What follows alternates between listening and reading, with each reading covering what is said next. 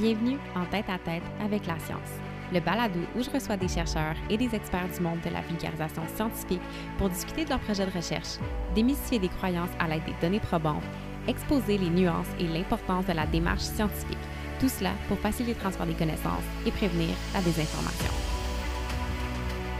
Avec ce balado, mes objectifs sont d'amplifier la voix des scientifiques et de ramener la science plus près du public.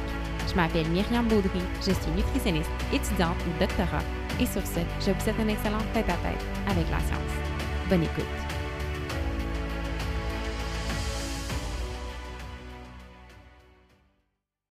Bienvenue à ce 13e épisode du Balado. C'est avec grand bonheur que j'ai reçu aujourd'hui la doctorante en psychologie Juliette Sévigny ainsi que le docteur en psychologie et stagiaire postdoctoral Vincent Gosselin-Boucher. Les deux ont des parcours super intéressants dont on discutera dans le cadre de l'épisode, mais je me suis entretenue avec eux pour discuter plus particulièrement d'une initiative de vulgarisation scientifique à laquelle les deux contribuent activement, soit Science 101. Science 101 est un organisme sans but lucratif dont la mission est de faire la promotion de la vulgarisation scientifique. Je n'en dirai pas plus sur ce que c'est euh, et sur leurs activités pour le moment parce qu'une grande partie de la discussion portera autour de cet organisme qui est absolument fabuleux. Bref, si vous étiez par hasard à la recherche d'une initiative qui dispose d'une panoplie de ressources pour développer ses compétences en communication scientifique, allez pas plus loin, vous êtes au bon épisode. C'est aussi une discussion que j'ai trouvée très inspirante parce que Juliette et Vincent parlent chacun de ce qui les a motivés à se lancer dans le domaine de la vulgarisation, ce que ça leur apporte comme scientifique au quotidien et aussi quelles sont leurs stratégies pour concilier les enjeux du travail de la recherche avec ceux de la vulgarisation scientifique. Bref, c'est vraiment une conversation que j'ai appréciée qui donne beaucoup d'optimisme envers le futur de la science euh, ainsi que des leçons que l'on peut tirer de cette chère pandémie que l'on traverse euh, toujours actuellement. L'épisode a été enregistré au tout début du mois de novembre et aujourd'hui, euh, on est le 20 décembre alors que je suis derrière mon micro à enregistrer cette introduction et je crois qu'on a énormément besoin d'optimisme en ce moment. Alors j'espère sincèrement que cette discussion avec deux invités hyper passionnés pourra vous permettre d'en trouver. Sur ce, je vous souhaite une excellente écoute. Donc, Juliette, Vincent, l'enregistrement est parti. Bonjour, comment ça va? Juliette d'abord. On parlait justement avant de commencer de ne pas s'interrompre et je vais diriger les questions. Juliette, comment ça va? ça va très bien. Et toi? Super. Oui, ça va très bien. Je suis vraiment contente de vous recevoir. Euh, Vincent ou docteur Gosselin Boucher, euh, Boucher devrais-je dire? Euh, on va quand même souligner l'obtention récente de ton doctorat. C'est vraiment pas rien. Eh ben, merci. Ben oui, non, je vais, je vais très bien aussi. Merci pour l'invitation. Ah ben, ça me fait plaisir. Donc, je voulais vous recevoir aujourd'hui euh, pour discuter ben, de deux initiatives dans lesquelles vous êtes très impliqués. Euh, la première, Science 101, et euh, La Fibre, qui est une revue de vulgarisation scientifique sur laquelle vous allez pouvoir, on va pouvoir échanger. Puis, dans le balado, j'aime, c'est ça, autant discuter avec des chercheurs de leurs projets, mais aussi de discuter d'autres initiatives de vulgarisation scientifique. J'ai l'impression que c'est quelque chose qu'on voit de plus en plus apparaître, qu'on en a besoin. La pandémie, je crois, a vraiment augmenté ce besoin-là. Donc, euh, c'est ça, ça me fait vraiment plaisir de recevoir deux, euh, deux personnes qui sont engagées dans cette cause-là pour, euh, pour en parler et peut-être qui s'est inspiré des étudiants à s'impliquer aussi.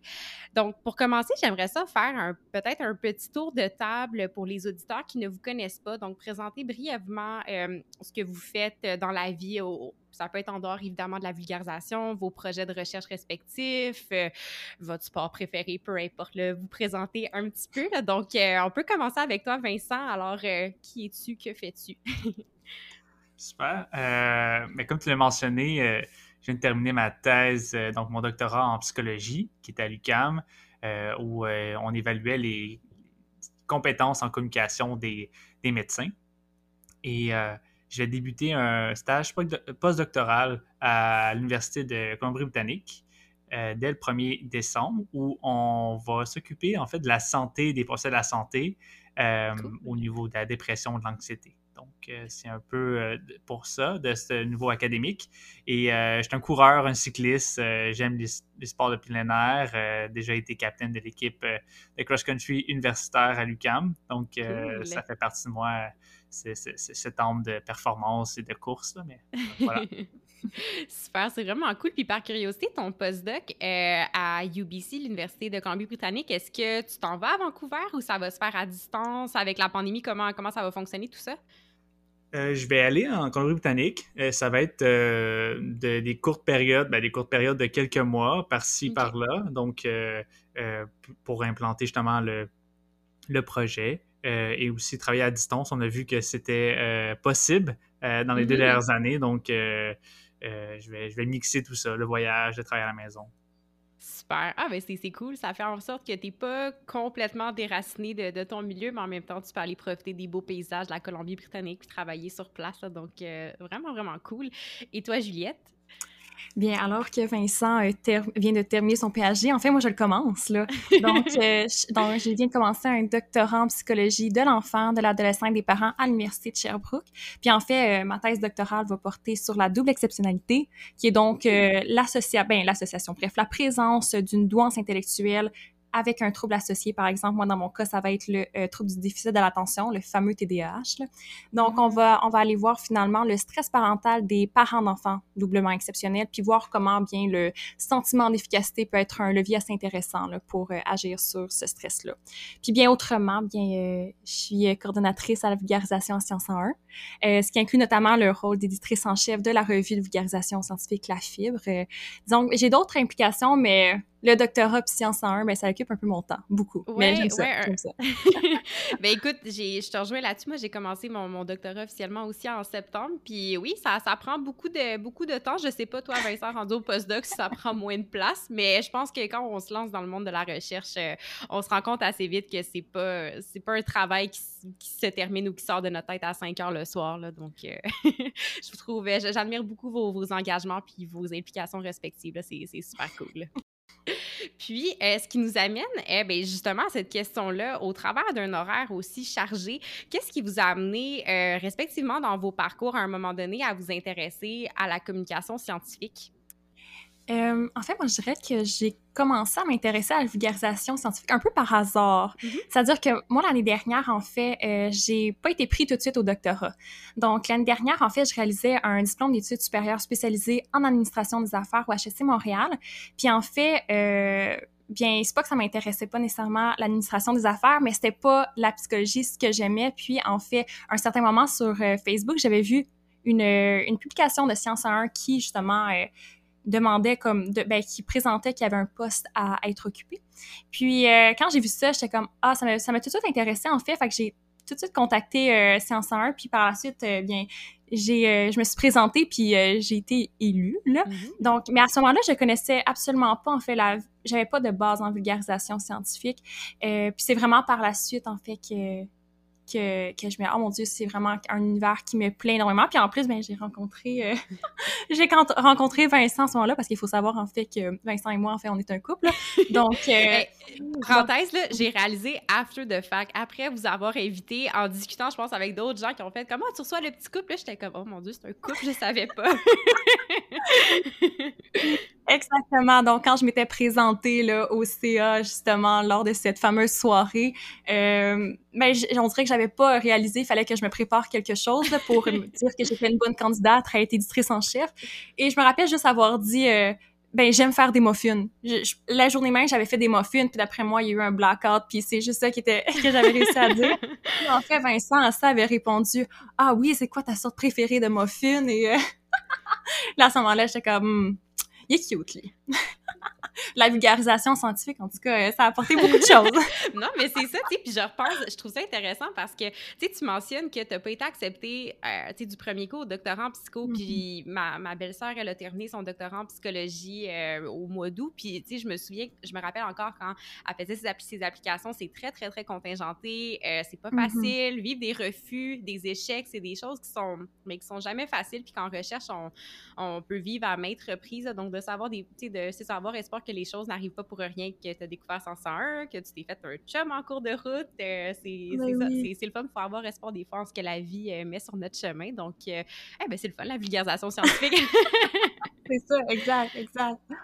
Mais, mais oui, effectivement, que je pense que je pense que Vincent aussi en aura beaucoup à dire sur ça, les refus et la recherche, les simili entre guillemets échec. bien, ça nous renforce, mais effectivement que c'est un monde, un univers qui a parsemé de mm-hmm. refus. Donc, ouais, puis persévérance, le mot d'ordre. ah, persévérance, ouais, avec un grand P, absolument. Puis avant de passer à Vincent, je voulais te demander, je, moi, je sais qu'une des choses qui m'a beaucoup amené à m'intéresser à la vulgarisation scientifique, j'ai le bonheur et le malheur d'étudier en nutrition. Je suis absolument passionnée par mon domaine, mais c'est un domaine pour lequel il y a excessivement beaucoup de désinformation où tout le monde se dit un peu mm. expert. Donc, rapidement, moi, j'ai été confrontée à tous ces, discours-là, cette confusion venant du public. Puis des fois, j'ai l'impression qu'en psycho, il y a un peu ça aussi, tu sais, euh, mm-hmm. avec tous les, livres de développement personnel, de psychopop et tout ça. Euh, Vincent, tu vas peut-être pouvoir enchérir aussi vu que tu as un doctorat dans, dans le même domaine.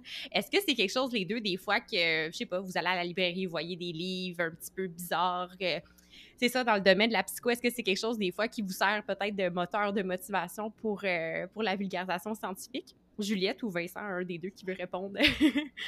Mais c'est certain, en fait, effectivement, que quand on passe, on, est des grands, euh, des grands, euh, on est grands passionnés de librairie, là, et donc euh, on aime bien ça. Euh, on aime ça aller dans, dans, les librairies, puis on achète peut-être plus de livres qu'on en lit vraiment, mais ça, c'est une autre affaire.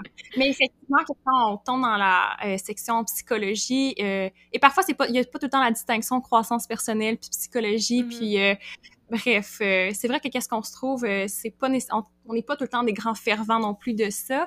mais effectivement, que dans tous les cas, la désinformation, c'est un moteur pour justement euh, s'impliquer en vulgarisation scientifique. En fait, la recherche, euh, c'est plus ou moins accessible, c'est-à-dire que nous, à l'université, on a des bases de données qui nous donnent accès à des articles, mais est-ce que tout le monde a vraiment accès à ça? Pas nécessairement. Ensuite, les articles, c'est pas tout le temps, euh, en tout cas, c'est pas encore limpide pour moi. Je sais pas si un jour ça devient limpide. Ça devient-tu limpide, Vincent? Un peu. Un peu. Un peu. OK. Mais bref, un petit peu. Mais tu sais, quand je regarde des résultats, je comprends pas tout de suite du premier coup. Puis en même temps aussi, faut, tu sais, la plupart des articles sont en anglais. Mm-hmm. Donc, il reste que tout ça, c'est comme des, un peu des, des freins pour plusieurs, genre de vraiment bien comprendre en fait la science. Puis effectivement, quand s'impliquant dans Science 101, puis en en tentant d'outiller les étudiants à bien vulgariser, c'est mm-hmm. certain que c'est un, grand moteur de, de motivation. Oui, oui. Puis vous mentionnez plein de points sur lesquels on va pouvoir euh, revenir, je crois, au cours de la discussion. Mais avant qu'on l'oublie, Vincent, toi, qu'est-ce qui t'a amené à t'intéresser à la vulgarisation scientifique? Euh, c'est un chemin qui est un peu différent que celui de Juliette. Euh, en fait, on, le fait un peu à travers plusieurs médiums. Je l'ai fait avec l'enseignement mm-hmm. dans les cours. Donc déjà là, c'est une première premier essai pour moi de la vulgarisation scientifique, de donner des cours de trois heures sur un sujet où tu te mhm. dis, euh, OK, mais j'ai lu euh, plusieurs euh, dizaines et de dizaines d'articles scientifiques pour faire un trois heures, mais encore là, ça, c'est de la vulgarisation. Mhm. Mais pour Science 101, on, a eu, on a reçu en fait Étienne au laboratoire Centre de médecine comportementale de Montréal qui a présenté Science 101 et ça, ça a des cloches chez moi. J'ai fait pourquoi pas. Et là, j'ai été aimer la page, j'ai été voir ce, que, ce qui se passait avec le groupe. Euh, et après, j'ai vu qu'il y avait des annonces. Et euh, j'ai dit pourquoi pas. Et c'est comme ça que je suis rentré dans Science 101 et comme euh, aux, communications. Donc, c'était mm-hmm. c'était ça mon premier poste. Et par la suite, j'ai été coordonnateur aux communications et finalement, maintenant, vice-président de Science 101. Donc, ça, ça a évolué. À travers tout ça, ça a été un apprentissage euh, un peu autodidacte par euh, les connaissances, la lecture, l'écoute aussi. Mm-hmm. Et euh, c'est un petit monde, mais en même temps, on, tout le monde se connaît un peu. Et par la suite, on voit que tout le monde se dit parfois comme essaie de vulgariser à sa manière, mais je trouve qu'on est de mieux en mieux outillés pour, pour le faire. On a des formations qui sont exceptionnel. Bref, moi, c'était comme ça que j'ai appris. Euh, donc, voilà un peu mon, parcours face à la, communication scientifique. Cool, c'est super intéressant. Puis, tu sais, je trouve ça le fun, justement, que Science 101, tu soit venu, mettons, tu sais, dans, votre lab pour parler de l'initiative et tout ça, parce que des fois, j'ai l'impression que quand on est un peu, vraiment concentré sur notre doctorat, sur nos études et tout ça, qui, on va se dire, prend quand même beaucoup de place, on peut être un peu plus fermé des fois à ce genre de comité-là à l'externe, puis qu'il y a des gens qui viennent en parler, puis venir peut-être semer une petite graine sur ce que ça peut apporter. C'est vraiment cool que ça ait pu te, que ça ait pu te recruter de cette façon-là. Puis euh, là, on le mentionne depuis tantôt, mais euh, je vais vous laisser répondre à cette grande question-là. Euh, qu'est-ce que c'est Science 101 d'où part cette initiative-là? C'est quoi sa mission et tout ça? Là? Donc, si vous pouvez me faire un petit topo de ce que c'est. Je sais pas si vous voulez vous séparer la réponse, euh, si Vincent ou Juliette veut répondre euh, en, premier. Je vois Vincent qui, là, qui tape sur l'épaule de Juliette, donc je présume que c'est toi qui vas répondre. oui, c'est moi qui vais répondre. Mais en fait, Science 101, euh, tout ça part, en fait du, ben, le fondateur de Science 101, c'est Étienne Aumont, en mhm. fait, qui est euh, candidat euh, au doctorat en neuropsychologie à l'UQAM. Puis en fait, ce qui me... Quand j'ai intégré Science 101, il me racontait, bref, un peu comment c'est parti tout ça, puis il me disait que lors de sa maîtrise, en fait, il avait soumis un texte de vulgarisation scientifique à DIR, qui est la revue de vulgarisation scientifique de l'UDM, donc mhm. de l'Université de Montréal. Puis à ce moment-là, bien, il s'était rendu compte que ben, c'était pas si facile que ça, vulgariser. Mhm. Puis euh, c'est justement ça, ça a été la motivation un peu de mettre ça sur place pour effectivement faire la promotion de la vulgarisation scientifique, mais aussi d'outiller les étudiants euh, à bien communiquer. Puis en fait, pour ce faire, Science 101 a plusieurs activités. Il y a notamment euh, la revue de vulgarisation scientifique La Fibre, où que les étudiants de n'importe quelle université, de n'importe quel cycle peuvent soumettre. Donc, deux numéros par année. Par la suite, on a des conférences et des formations. On a aussi euh, un partenariat avec Bistro Brain. Bistro Brain qui est euh, un organisme qui, euh, qui offre des soirées où les étudiants peuvent venir partager leur leur recherche, en fait, ben, de manière vulgarisée, bien évidemment. puis il y a aussi le concours, en fait, de vulgarisation scientifique où les étudiants peuvent soumettre des communications scientifiques sous forme de podcast, sous forme de vidéos, infographie, BD. Donc, on c'est les quatre volets qui nous permettent justement de former euh, la relève euh, scientifique. Cool. Puis en termes de formation, est-ce que tu aurais des exemples à donner? Parce que, tu sais, moi, mettons, je me sais, les premières fois, j'en entendais parler, tu sais, me faire former en vulgarisation scientifique, on dirait, on se dit, ben là, tu sais, je parle français, je suis capable d'écrire, je suis capable de lire. Donc, mm-hmm. mettons, un étudiant qui serait curieux de savoir quelles sont les, les, différentes euh, formations qui sont offertes par Science 1. Euh, en fait, on a euh, à chaque début de rentrée scolaire une formation avec Alexandre Guertin-Pasquier qui justement forme euh, à la vulgarisation sur les grandes bases de la vulgarisation scientifique, mais aussi un peu plus spécifique à l'écrit, étant donné que bien notre, on a jusqu'au 15 novembre pour soumettre des articles de vulgarisation scientifique à la fibre. Donc, ça permet aux étudiants aussi de ah pourquoi pas, écoute, j'ai les bases là, pourquoi pas les mettre en action par la suite. Autrement, on a des conférences, par exemple, il y a une prochaine conférence qui va être avec Sonia Lupien qui mm-hmm. va venir euh, bien le vulgariser un peu, elle, sa science, ses thèmes de recherche, puis euh, nous donner un peu la piqûre, en fait, euh, de la science, mais aussi de la vulgarisation scientifique.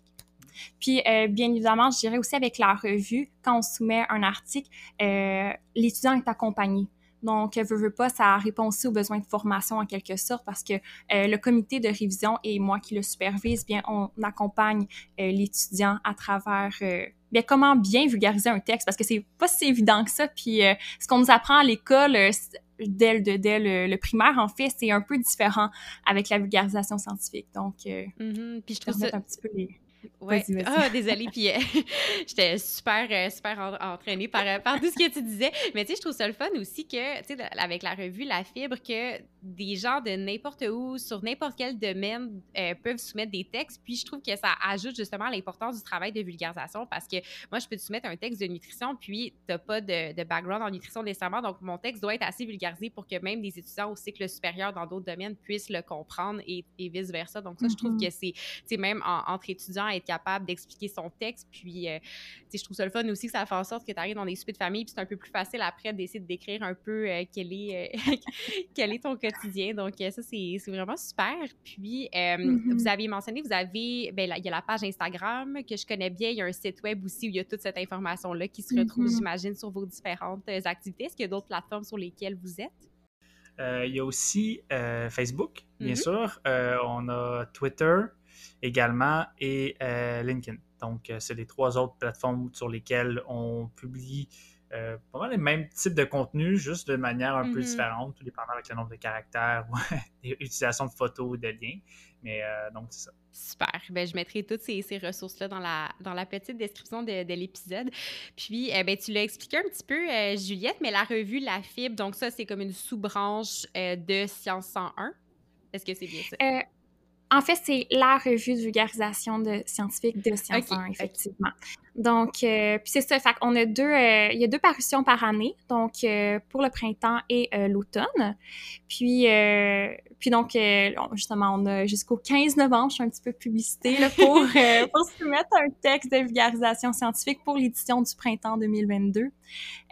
puis en fait, c'est vraiment une super expérience. Je dois dire que je prends tout le temps les commentaires des auteurs et même des étudiants mm-hmm. qui font partie du comité de révision, puis j'ai pas encore eu de commentaires négatifs, donc ça me laisse croire euh, que c'est vraiment chouette. Je pense que tout le monde est vraiment content euh, d'en apprendre davantage. Euh, tant les réviseurs, eux, que bien, ils se familiarisent avec plusieurs thèmes de recherche mm-hmm. très variés. Et ça répond évidemment aux besoins, à un besoin de, de curiosité, puis autrement, les auteurs qui par la suite repartent avec quand même des bonnes bases, là, je dirais, en vulgarisation scientifique. Oui, non, mais c'est sûr que, tu sais, de... oh, vas-y, Vincent. non, j'ai été auteur aussi pour mm-hmm. un, un, article qui est vraiment je pense que moi et euh, l'autre autrice qui était Brigitte Voissard, on a vraiment appris euh, beaucoup à travers ça, puisque c'était mon sujet de thèse mm-hmm. qu'on doit vulgariser en, 700 1000 mots euh, et mettre avec le style pour la communication scientifique qui n'est pas nécessairement avec une introduction puis une conclusion. Donc, non, vraiment, on a acquis à travers les plusieurs rondes et tout ça, c'est une manière de, de changer les termes pour mm. faciliter cette communication-là, mais que pour nous, c'est tellement implicite, puis on les connaît, puis on dit, mais mm-hmm. pourquoi pas utiliser ce mot-là? Mais avec une vision extérieure, euh, c'est là qu'on on ajoute à notre vocabulaire, en fait, pour euh, s'exprimer sur euh, des, des, choses qui, sont, qui peuvent nous paraître simples, mais qui ne l'est pas réellement. Oui, donc tout à fait. Puis je trouve que ça, c'est une des choses que, je trouve qui est assez précieuse la vulgarisation scientifique, c'est qu'on dirait ça, ça t'amène vraiment à, connaître ton sujet plus en profondeur pour être capable de mieux le simplifier par après pour, euh, pour, le public, que ce soit accessible à, tous. Puis on dirait que ça donne un, j'ai peut-être un peu plus de sens à tout le travail, toutes les heures qu'on pense, qu'on passe à mm-hmm. faire notre maîtrise, notre doctorat, à lire des articles, à se taper tout le travail euh, que, que les cycles supérieurs peuvent, euh, peuvent demander. Donc, c'est vraiment chouette de savoir en même temps que c'est une belle expérience d'apprentissage pour les étudiants. Puis, ben, Juliette a répondu un peu à, à cette question-là. Moi, je me demandais en, préparant l'entrevue avec vous si Science 1, ça venait uniquement des, des étudiants. Puis, cette question-là, je peux peut-être plus la diriger vers Vincent qui a terminé ton doctorat. Est-ce que tu as senti au cours de ton implication avec Science 1 du support, euh, des encouragements de tes professeurs à avoir ce genre d'implication-là? Euh, en 2020-2021, je pense que la sphère de communication scientifique est de plus en plus valorisée dans nos engagements comme étudiants au doctorat. Ça n'a pas toujours été le cas, mais toi, est-ce que tu t'es déjà senti un peu déchirante les deux? Est-ce que c'était quelque chose que tu arrivais bien à concilier avec ton, docteur, avec ton doctorat? Pardon? Je pense que ça a été, euh, ça a été mix. Donc, euh, mm-hmm. pour moi, c'était une implication qui m'aidait justement à passer ces, lourds moments de rédaction scientifique, euh, qui me permettait de euh, socialiser avec un groupe d'étudiants qui avaient une même passion sur la communication et la, vulgarisation scientifique.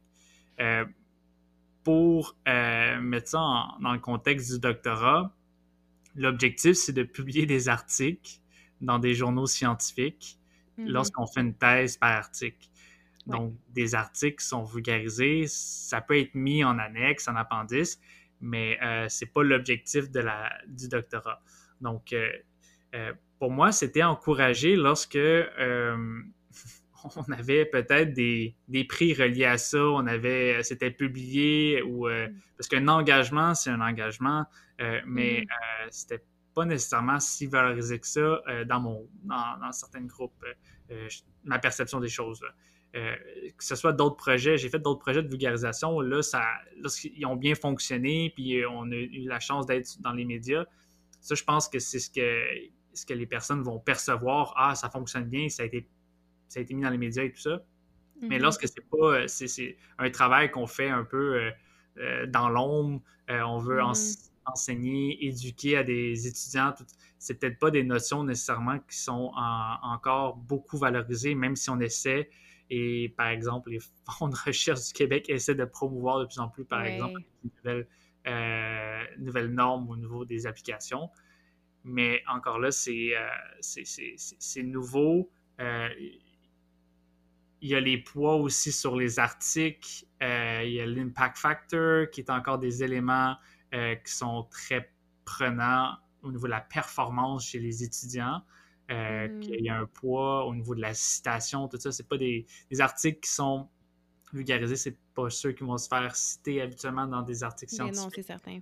donc, mm-hmm. il y, a tous ces éléments-là que je pense que pour ma part, j'ai fait les deux, puis c'est comme ça que je m'en suis bien sorti au niveau professionnel, académique. Euh, mais lorsqu'on peut, il y a des personnes qui vont faire un choix, puis que ça va être que, exemple, euh, en français, slash vulgarisé. Mm, donc, euh, là, pour eux, c'est leur cheval de combat, ils veulent persister là-dedans. Go for it. Je pense que c'est super beau. Mais après ça, mm-hmm. c'est dans un objectif de thèse, des fois, ça peut être complexe. Les directeurs, ils peuvent dire, ben, mets ton effort dans quelque mm-hmm. chose qui va te donner, exemple, la fin de ton doctorat et bref, donc il y, a tout ça qui, peut être déchirant, clairement, pour des étudiants. Euh, par contre, euh, on a vu qu'on avait beaucoup de support à l'UCAM euh, pour faire l'avocat du diable. On avait beaucoup de support des, professeurs qui étaient qui intégraient dans ce projet-là, que ce soit dialogue ou pas dialogue, donc qui est un, un fonds, des fonds de recherche qui va aider certains professeurs, mais qui, vont s'impliquer, qui vont donner du temps, qui vont participer aux événements, ou pour les conférences, tout ça. Il y a des professeurs qui sont vraiment euh, motivés par ce côté-là. Mais euh, mhm. encore là, je pense que c'est peut-être un peu plus au niveau administratif. La performance, c'est encore à, mhm. faire son chemin, je pense. Mm-hmm. Puis avant que je relance la, question à Juliette, qui, tu sais, c'est intéressant, je, suis contente d'avoir vos deux perspectives de, tu sais, Vincent qui a, terminé son doctorat, puis Juliette qui le commence, mais juste peut-être pour vulgariser certains termes, peut-être pour les auditeurs qui sont pas familiers avec tout le grand monde scientifique de, tu sais, qu'est-ce que c'est publié dans un journal scientifique, c'est quoi un facteur d'impact, pourquoi les citations c'est important. Donc, est-ce que tu peux peut-être juste faire un, petit topo pour expliquer tout ça, disons à quelqu'un qui a aucune idée de euh, ce que c'est tout ce monde-là? Euh, pour euh, chaque journal, euh, pour chacun des, journaux scientifiques, en fait, il y a un, facteur d'impact. Il y a plusieurs types de facteurs d'impact. Habituellement, c'est un facteur d'impact sur cinq ans. Donc, c'est le nombre de fois qu'en moyenne que des articles vont être cités dans les cinq dernières années. et c'est un facteur qui est souvent utilisé pour comparer les différents journaux à travers un même domaine ou plusieurs domaines que ce soit, exemple, euh, euh, Nature ou euh, le British Journal of, Medicine, que c'est des facteurs d'impact qui sont de plus de 30, donc c'est des très gros facteurs d'impact. et ça, en fait, ça a un poids sur un CV académique de recherche qui est souvent plus, qui est plus pesant, en fait, pour des demandes de subvention des fonds. Euh, puisqu'il y a plusieurs personnes qui vont les citer, euh, ça va être plus valorisé parfois. Euh, y avait-il un, autre, point à cette question-là? Je sais Ah non, non, t'as très bien répondu. OK, parfait. Mais c'était aussi qu'il y a des journaux que présentement qui sont. C'est des nouveaux journaux, donc ils n'ont pas encore de facteur d'impact, mais ça ne veut pas dire que c'est un mauvais euh, journal. Donc, il y a des, éléments comme ça aussi qui sont à discuter. Est-ce que tu veux avoir un journal qui est avec un facteur d'impact qui est plus impressionnant, mais qui est peut-être moins ciblé qu'un autre, euh, qui va mm-hmm. peut-être plus parler à la population de chercheurs ou de praticiens qui est dans ton domaine. Donc, il y a des éléments comme ça qui sont à prendre en compte. Plus c'est ciblé, peut-être que mieux c'est pour toi, plus ça va répondre à un besoin après ça, puis ça va être utilisé par la suite que mm-hmm. d'avoir un... Bref, il y a peut-être tous ces éléments-là qui sont à prendre en compte dans ce volet de publication-là. Et après ça, c'est vraiment un, un, élément de CV puis de performance, on. Oui, absolument. Puis tout ce que tu me dis, ça me fait beaucoup penser à un adage que j'ai. J'avais déjà entendu un chercheur répéter à quelques reprises. Puis l'adage, c'est publish or perish. Et je trouve que ça représente bien toute la pression euh, que les chercheurs et chercheuses ont sur les épaules au cours de leur carrière de publier, publier. Et même comme étudiant, dès qu'on rentre à la maîtrise, au doctorat, cette pression-là, on, la sent directement. C'est comme, OK, let's go, faut se mettre dans la rédaction d'un manuscrit. OK, tu as une ou deux publications comme premier auteur. De ça va avoir l'air sur ton application de bourse. Donc, euh, bref, pour peut-être quelqu'un de l'extérieur du monde académique euh, qui est peut-être pas trop certain de, comprendre tout ça, c'est essentiellement, je pense que le point à retenir ici que tu as très bien expliqué justement, c'est que le processus de publication est très important euh, dans le CV d'un chercheur ou d'une chercheuse et ce processus-là oui, c'est, entre guillemets, simplement publier nos résultats, les partager au reste de la communauté scientifique, mais il y a un paquet de facteurs dont il faut tenir compte, le facteur d'impact, quand on soumet quelque part, ça va pas être accepté automatiquement. Bref, donc, de jongler avec tout ça, en plus, en parallèle, de vouloir faire de la communication scientifique à l'extérieur, ça peut être euh, un, gros défi, puis même très anxiogène par moment. Donc, euh, en tout cas, c'est tout super euh, pertinent ce que tu as expliqué. Pour faire une petite parenthèse aussi, c'est là, moi, c'est dans un contexte d'un profil recherche. Euh, mm-hmm. Mais par contre, il y a des profils euh, cliniques, comme par exemple euh, Juliette, et de jongler avec ces deux éléments-là, peut-être qu'il y aurait peut-être une. On va pouvoir en parler un peu plus, mais selon les programmes, c'est pas nécessairement non plus facile parce que l'emphase n'est pas toujours faite sur la recherche ou vice-versa sur le clinique. Donc, ça dépend aussi des, de ce que le désir de la personne, si elle veut plus faire mm-hmm. du clinique ou de la recherche. Puis ça, ça peut mm-hmm. être dans plein de contextes. Mm-hmm. Oui, tout à fait. Puis, tu sais, de là encore, je crois, l'importance du changement de culture qu'on observe euh, actuellement. Puis euh, là, si je te relance la, question à toi, Juliette, qui fait un doctorat qui combine à la fois la recherche et le clinique, comment tu arrives à jongler euh, avec ces deux engagements-là, en plus de mm-hmm. la communication scientifique dans laquelle tu es impliquée? Euh, en fait, moi, je dirais que je suis quand même vraiment choyée. Euh, mon directeur euh, de thèse, Mathieu Pilon, à l'Université de Sherbrooke, en fait, voit ça d'un très bon œil dans le sens que il est lui-même récipiendaire de la subvention Dialogue des fonds de recherche du mmh. Québec. Donc, subvention Dialogue, qui est une subvention qui permet, qui veut valoriser, en fait, qui, veut permettre aux chercheurs, en fait, de, de, de vulgariser leur thème de recherche. Donc, par exemple, lui, c'est sur le sommeil. Donc, mmh. c'est quelque chose, puis sur la douance, bien évidemment, là, mais c'est-à-dire, euh, c'est quelque chose qu'à la base, ils voyaient d'un très bon œil. Donc là-dessus, j'ai pas... Euh, même que, tu sais, mes implications en fait en vulgarisation sont simplement euh, un atout aussi pour ce projet-là. Mm-hmm. Donc, dans tous les cas, sur ce plan-là, en aucun cas, j'ai été j'ai dû me peut-être me, me, restreindre dans ces activités-là, mais c'est certain par contre que pour plusieurs étudiants entre choisir à mettre son temps sur un article scientifique versus un article de vulgarisation scientifique, parfois le coût d'option est assez facile. Euh, par contre, c'est sûr que c'est personnel. Mes valeurs à moi me font en sorte que j'ai goût de mettre du temps également euh, en vulgarisation scientifique. C'est-à-dire, je comprends que la mission première d'un chercheur, c'est de faire de la recherche. Ça, je l'ai très bien mm-hmm. intégré. Euh, par contre, je considère effectivement que c'est... Euh, je pense que les rôles aussi, les postes sont amenés à changer. J'ai l'impression que la vulgarisation scientifique prend d'une importance de plus en plus grande. Puis, en fait, étant donné que je commence, moi, chercheur et vulgarisateur scientifique, c'est un même rôle. Mais j'imagine mm-hmm. que peut-être pour Vincent, que ça il a commencé quand même euh, six ans, cinq ans plus, euh, plus tôt que moi. C'est peut-être pas la, c'est de toute évidence pas la même euh, expérience qu'il a eu, mais donc mm-hmm. concilier dans ma tête chercheur et vulgarisateur, en fait, c'est un même rôle, mais effectivement, je comprends qu'il y a plus un petit peu plus d'importance peut-être qui doit être mis à la recherche. En tout cas, c'est encore des questions, des interrogations que, que j'ai présentement, là. oui, donc je pense qu'on réglera pas c'est peut-être cette grande question-là aujourd'hui, mais des fois, c'est ça, ça fait du bien d'échanger puis de sentir que c'est ça, on n'est pas seul des fois avec ces, euh, avec ces, ces, questionnements ou ces déchirements-là. Puis, euh, vous avez un peu répondu, mais euh, tu sais, j'ai aimé, Vincent, quand tu disais que pour toi, la vulgarisation, des fois, un peu aidé dans les lourds moments de, rédaction. Ça fait comme une espèce de. Ben, je veux pas dire que ça change le mal de place parce que la vulgarisation, je pense que c'est très le fun, mais tu sais, ça, ça, donne un peu d'équilibre à, nos activités. Puis, comment vous, vous conciliez votre travail de recherche à celui de la vulgarisation? Juliette, si tu disais que pour toi, les deux vont un peu main dans la main, mais justement dans des moments où, euh, je sais pas, le rush des périodes de bourse, quand là, justement, on doit travailler sur un article scientifique pour être publié ou s'investir dans des activités de vulgarisation. Comment est-ce que vous avez, comment est-ce que vous conciliez tout ça euh, au quotidien pour peut-être des étudiants qui, nous écoutent, qui sont un petit peu terrorisés par, euh, par la gestion de, tout ça? Donc, euh, Juliette, tu peux commencer. Écoute, je posais cette question-là hier soir à mon cher Vincent. Parce que même moi, j'ai. En ce moment, je dois, je dois dire que.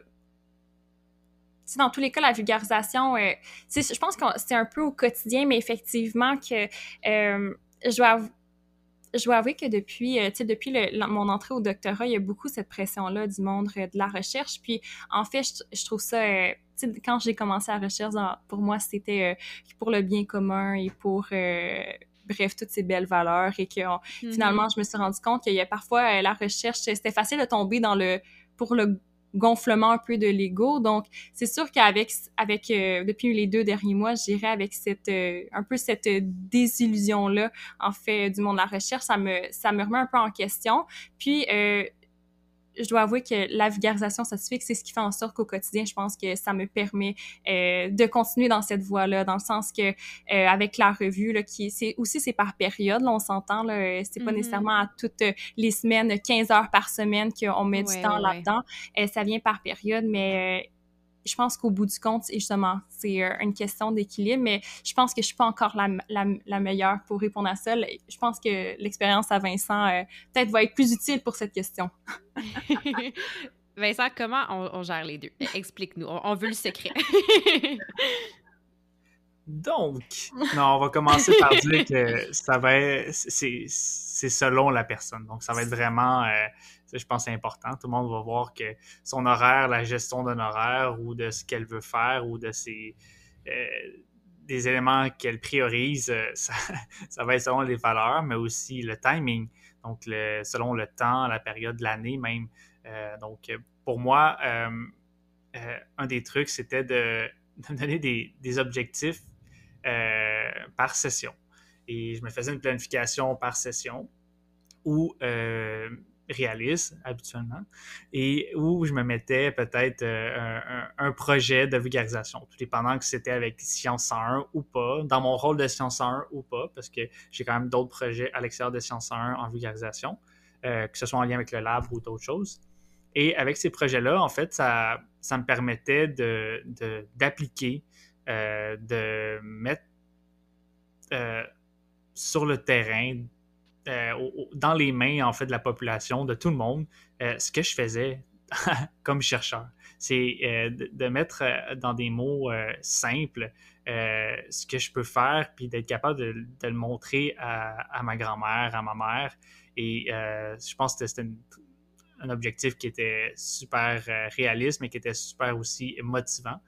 Euh, mm-hmm. puisque c'est toujours un peu complexe parfois de décrire euh, ce qu'on peut faire à, nos proches. Euh, j'ai réussi. Je pense qu'ils ont mm-hmm. compris à ma soutenance de thèse, mais quand même, ça, ça, a bien été. mais il n'y a pas de recette. ce que j'ai pu dire en fait à Juliette hier, c'était plus de c'est pourquoi tu veux le faire, euh, c'est quoi ton objectif, puis après ça, c'est qu'est-ce que tu veux chercher personnellement, mais aussi au niveau professionnel puis académique avec mhm. les différents projets que tu veux faire. Puis après ça, c'est de te faire un, horaire ou une planification, puis d'être flexible sur le fait que c'est mhm. peut-être pas non plus toujours euh, faisable dans les temps que tu voulais, puis que c'est correct de pouvoir les modifier. C'est un peu comme ça que j'ai jonglé à travers les années euh, comme étudiant au baccalauréat, à la maîtrise, puis au mhm. doctorat. Oui, non, c'est des, des super bons. Puis, tu sais, je pense que tu dis bien que chaque personne va, tu sais, évidemment, on est tous différents, puis on, gère nos horaires, euh, tu sais, nos priorités, nos valeurs, euh, tu sais, chacun à notre façon. Mais des fois, je pense de, lâcher prise, justement, puis de reconnaître qu'il va y avoir certaines périodes. Tu sais, je pense, Juliette, je sais pas si tu es passée au travers de ça, mais tu sais, le fameux, euh, le début du mois d'octobre, quand il y a la, date limite pour les, les, bourses des fonds de recherche du Québec, un peu plus tard, cet automne, tu sais, les, les instituts de recherche en santé du Canada, tu sais, bref, on, on a ces, ces périodes-là. Puis, je vous disais juste avant qu'on commence à enregistrer que j'étais super contente parce que c'est le premier épisode que j'enregistre depuis deux mois. Puis il y a des fois que il y a des semaines que je me disais mon Dieu que je m'ennuie d'être derrière mon micro puis de parler à des scientifiques puis tout ça. Puis j'ai l'impression d'échouer à, la mission que je me suis donnée, mais après c'est de se rappeler justement que c'est normal. Il y a des, périodes beaucoup plus occupées en recherche où est-ce que là c'est ça qu'on doit prioriser puis euh, d'être flexible dans ça. Je pense que c'est le bon mot que que tu vas euh, utiliser. Donc, euh, ouais, je vois Juliette là, qui, qui, qui la tête. Puis, je veux juste revenir sur un, petit quelque chose que Juliette a mentionné plutôt, vraiment pas pour te vieillir, Vincent, mais je suis curieuse pour toi. Vu que tu as commencé il y a 5 à 6 ans, où j'ai l'impression que les réseaux sociaux étaient comme encore tranquillement, tu sais, Instagram et tout ça, c'était pas autant, euh, peut-être pas autant en ébullition que ce l'est aujourd'hui. Puis, il y a beaucoup de désinformation et de vulgarisation qui se fait sur ces plateformes-là. Donc, toi, avec justement la montée en popularité de ces plateformes-là, est-ce que tu as vu un changement dans la façon de faire de la vulgarisation? Parce que, tu sais, il y a 7-8 ans, on serait peut-être plus porté vers des articles de blog, alors qu'aujourd'hui, j'ai l'impression que, tu sais, les infographies, euh, les, reels, les petites vidéos de 15 secondes et tout ça, c'est un peu plus euh, ce qu'on voit en ce moment. Donc, euh, toi, cette évolution-là, au fil du temps, comme étudiant, comme chercheur ou comme personne en vulgarisation scientifique, comment tu comment as vécu ça ou comment tu vois ça maintenant? Euh, clairement, je me sens un peu dépassé en fait présentement avec les nouveaux médiums. Euh, je pense que je suis pas à l'aise dans certains médiums, que ce soit euh, même Instagram et TikTok par exemple, où que je suis vraiment. non, pour moi, je suis, un grand-père à ce niveau-là. Mais ça reste que je vois des, des, des, projets qui sont faits avec ces médiums-là et c'est assez incroyable. Il y a encore des personnes qui. C'est de mon côté, dans mon temps, YouTube, euh, c'était une des plateformes qui était très utilisée, mais c'est là encore. Donc, je vois que ça, il y a des choses qui persistent dans le temps et c'est vraiment bien. Euh, que ce soit avec, euh, exemple, des plateformes comme Facebook, c'est peut-être plus la des places pour justement faire la vulgarisation. Mm-hmm. Des blogs, on le voit de plus en plus, mais encore là, c'est, elles sont mises en lien avec d'autres médiums, que ce soit justement YouTube ou que ce soit même avec TikTok. Donc, de mon côté, mais en fait, je m'entoure d'une équipe avec euh, des aptitudes et des, compétences euh, souvent sont plus jeunes que moi, c'est correct, euh, pour justement appliquer ce qu'on fait dans les certains médiums. Mm-hmm. oui, puis quelque chose aussi, c'est quand tu disais les, les blogs ou même, ben, YouTube, c'est le fun que c'est encore une, une, plateforme, je crois, qui est très polyvalente, mais des fois, j'ai l'impression qu'on est dans la, consommation rapide d'informations, que comme en deux coups de pouce, il faut que j'ai une réponse sur si le vaccin est sécuritaire ou pas. Puis, fait que là, on est porté, OK, une petite infographie, une slide, euh, on essaie de mettre le plus d'informations, de vulgariser le tout de façon la plus succincte et concise euh, possible. Donc, ça, des fois, on dirait que ça ajoute euh, un, défi, une petite adaptation aussi qu'on doit avoir au fil de notre travail de vulgarisation. Puis, tu reste que des, ressources, des, textes un peu plus longs ou, tu sais, même des textes de 1000 mots, qui est une longueur, tu sais, qui, est vraiment parfaite pour lire dans la fibre, c'est encore euh, c'est super utile. Mais on dirait des fois, quand je vois justement des, petits réels, je me disais, mon Dieu, je serais pas rendue à, faire du petit montage vidéo sur 15 secondes pour expliquer un concept, mais il y a des gens qui, le font. Puis c'est ça qui est le fun. Ça, ça, je crois que ça. Euh, entretient beaucoup la créativité, puis que ça force justement, comme tu dis, à bien s'entourer pour, euh, pour faire le tout. Mm-hmm. Je pense qu'il y a, mm-hmm. tu sais, pour plusieurs, pour plusieurs, ben, je pense que c'est une question à se poser, tu comment, euh, comment bien communiquer son sujet sans vraiment perdre la nuance. Puis en fait, c'est un... Je pense en fait la réponse à ça, c'est que c'est un art qui se développe. Je pense que mhm, sur le coup, c'est sûr que euh, du haut de ma première année, même pas encore, là, du doctorat, clairement que cet art-là, je la maîtrise pas encore. Mais c'est-à-dire que je pense que ça vient avec l'expérience. Puis effectivement, de justement, j'ai, interviewé Laurent Turcot à cet effet-là, puis je lui ai posé cette question-là parce que je veux pas Laurent Turcot, euh, historien et vulgarisateur euh, hors pair quand même, là, euh, qui mm-hmm. transmet avec passion ces thèmes de recherche. Et euh, justement, je lui avais posé la question, mais comment on fait pour répondre en peu de temps, genre quoi, une minute, 15 secondes, peu importe, sans vraiment perdre la nuance. Puis en fait, euh, ce qu'il me disait, c'est vraiment de maîtriser le salto arrière. Donc, de vraiment pratiquer ça au quotidien, euh, puis qu'il n'y a pas vraiment de, de, de formule secrète plus que la pratique. Puis euh, pour ça, je suis vraiment reconnaissante que dès ma première année, puis même avant, là, au doctorat, j'ai déjà commencé à mettre les pieds dans l'univers de la vulgarisation scientifique. Pour un jour, peut-être que moi aussi, j'allais être une patineuse artistique hors pair, on sait pas, là. Mais, euh, mais oui, c'est ça. Mhm, c'est drôle que tu parles de Laurent Turcot parce que j'écoutais justement un podcast qui est passé récemment au, euh, au Sans Fil, puis j'écoutais justement le, début de son entrevue en déjeunant ce matin, puis j'ai été inspirée par cette question-là justement quand les gars disaient justement, ben, tu sais, la consommation d'informations est de plus en plus rapide et tout ça, puis il a répondu quelque chose un peu dans, dans ces eaux-là, donc c'est intéressant, puis aussi effectivement une, un super vulgarisateur avec une très belle chaîne YouTube euh, à, à découvrir. Puis, mm-hmm. euh, ben, la, vos réponses respectives s'enchaînent bien, je crois, avec la, la prochaine question que j'avais pour vous. Puis, euh, encore une fois, j'aime ça avoir les deux perspectives de Vincent qui a terminé son doctorat et Juliette qui, euh, qui le débute. Mais euh, comme scientifique, comme jeune scientifique, qu'est-ce que la vulgarisation scientifique vous apporte tant d'un point de vue personnel que professionnel? Juliette, tu peux, je, te donne la parole en premier. Parfait, alors. bien, je dirais que premièrement, là, ben, justement, je pense que comme ça a été beaucoup mentionné peut-être déjà, mais il reste que je pense que la vulgarisation scientifique, ça nous donne les bases, en fait, pour bien communiquer par la suite notre, thème de recherche. Mais surtout, en fait, c'est les conséquences qui sont associées à ça. Comme je disais tout à l'heure, par exemple, la gratification qui est de recevoir, euh, d'être en interaction, en fait, avec notre public cible. Euh, en fait, ça, pour moi, c'est... Euh, c'est ma plus grande récompense et c'est ce qui fait en sorte que bien je continue à le faire puis donc de, de mon point de vue en fait ce serait ce serait seulement ça mais c'est sûr qu'il y a plein d'autres raisons, mais c'est la plus importante, c'est ça qui Mhm. compte. Oui, absolument. Puis toi, Vincent, qui est en ben, fin de parcours, la carrière d'un chercheur, c'est c'est long, mais qui, a qui a terminé un gros, euh, une grosse étape, euh, qu'est-ce que ça t'a apporté tout au long? euh, ou est-ce que, tu- est-ce que tu penses que tu serais le, le même postdoc si tu n'avais pas fait tout ça avant? Euh, une réponse très simple, ce serait non. Euh, je pense que tout ce que j'ai pu acquérir euh, euh, depuis les trois dernières années, même plus, puisque c'est des compétences euh, qu'on a qui sont acquis de manière un peu implicite. Donc, on ne le sait pas vraiment, mais on, on- on est capable euh, d'amasser euh, ces compétences-là de vulgarisateur, communicateur scientifique. J'ai commencé à être comme aide aux professeurs depuis déjà 17 ans. Donc, déjà là, j'enseignais un peu. Euh, c'est d'une manière de prendre des, des, données, des théories, puis de les vulgariser depuis ce temps-là. Euh, et même euh, de, depuis les. d'écrire des textes depuis le cégep, même le secondaire, c'est un peu la même manière. Donc, on, essaie de, vulgariser, de communiquer ce qu'on a pu acquérir comme connaissance à travers certains petits paragraphes. Euh, mais c'est aussi des, des- des compétences que j'ai que j'ai pu acquérir puis qui vont être, euh, qui vont être bénéfiques euh, au niveau de euh, la communication avec les médias traditionnels, par exemple, Mhm. que j'ai eu la chance de, de- de faire quelque peu de- d'entrevues. Et c'est très court, des réponses, pas comme qu'on les fait présentement dans ce podcast-là, mais des Mhm. 10-15 secondes pour une question.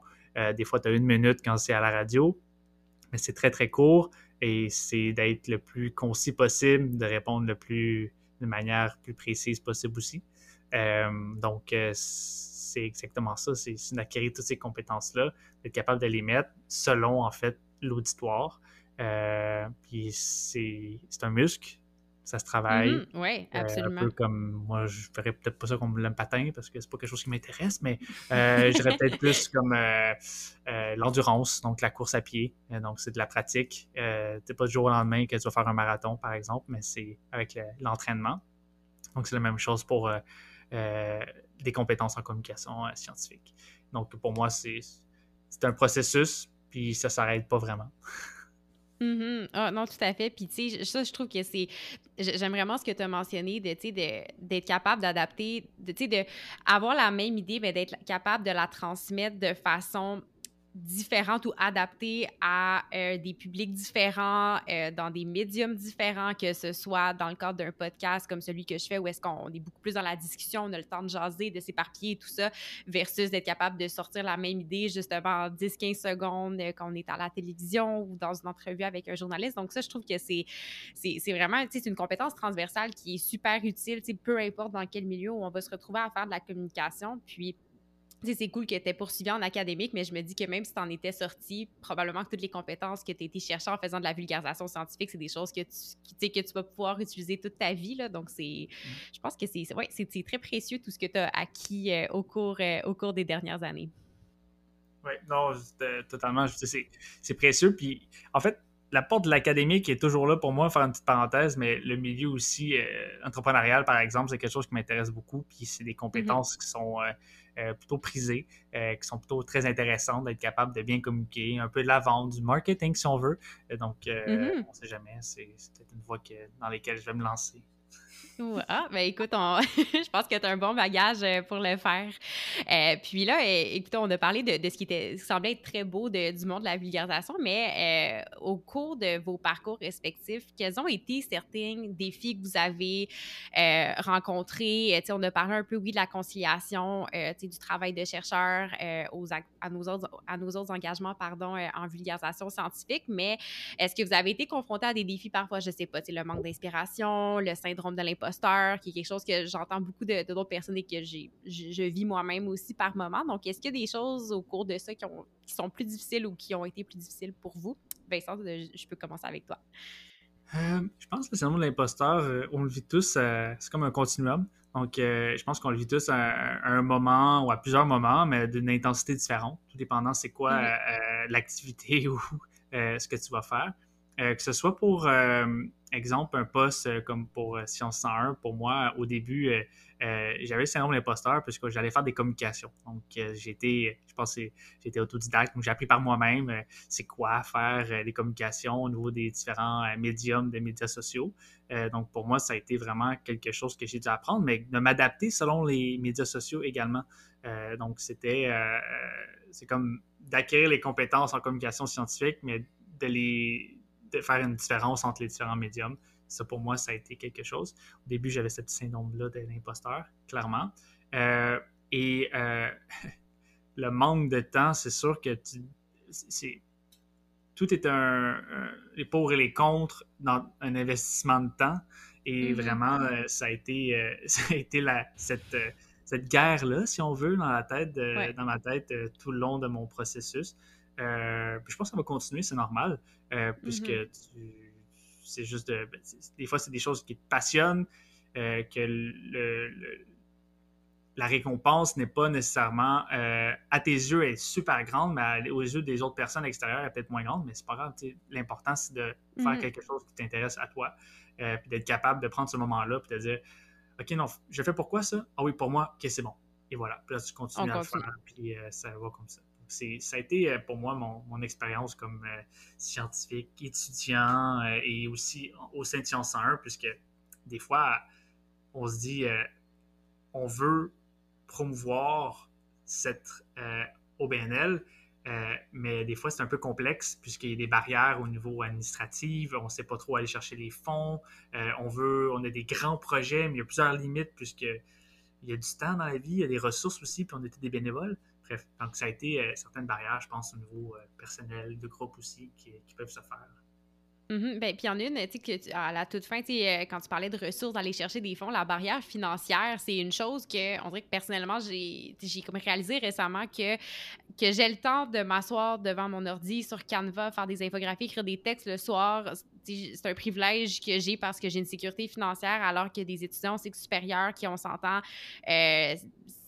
on n'a soit pas été capable d'accumuler d'argent, si on n'a pas de support des parents, si on n'a pas de bourse et tout ça, ou puis qu'on est pris à devoir aller euh, euh, avoir une deuxième job à temps partiel pour arriver à la fin du mois, je pense que c'est l'accessibilité à la vulgarisation scientifique pour euh, les étudiants au cycle supérieur, c'est quelque chose qui a commencé à me, à me préoccuper aussi, puis que ça, ça peut définitivement être une barrière, justement, le, temps, les ressources, mais aussi euh, est-ce qu'on a le temps, justement, d'être bénévole euh, pendant tout ce temps-là? Puis j'admire énormément tout ce que vous faites à Science 1, puis de savoir aussi que c'est justement des choses que vous faites, c'est ça, bénévolement, puis que ça vient vraiment de votre cœur. c'est, en tout cas, je, je, souhaite qu'il y ait plus d'argent qui soit mis là-dedans, puis que les, les, fonds soient plus facilement accessibles pour faire vivre des initiatives comme comme celle-ci. Mm-hmm. Mais je pense que je pense que tu avais mentionné un bon point sur le fait effectivement que c'est un privilège, c'est-à-dire euh, tu l'as bien mentionné que c'est pas nécessairement tous les étudiants qui ont ce privilège-là, étant donné que c'est bénévole et que c'est non rémunéré.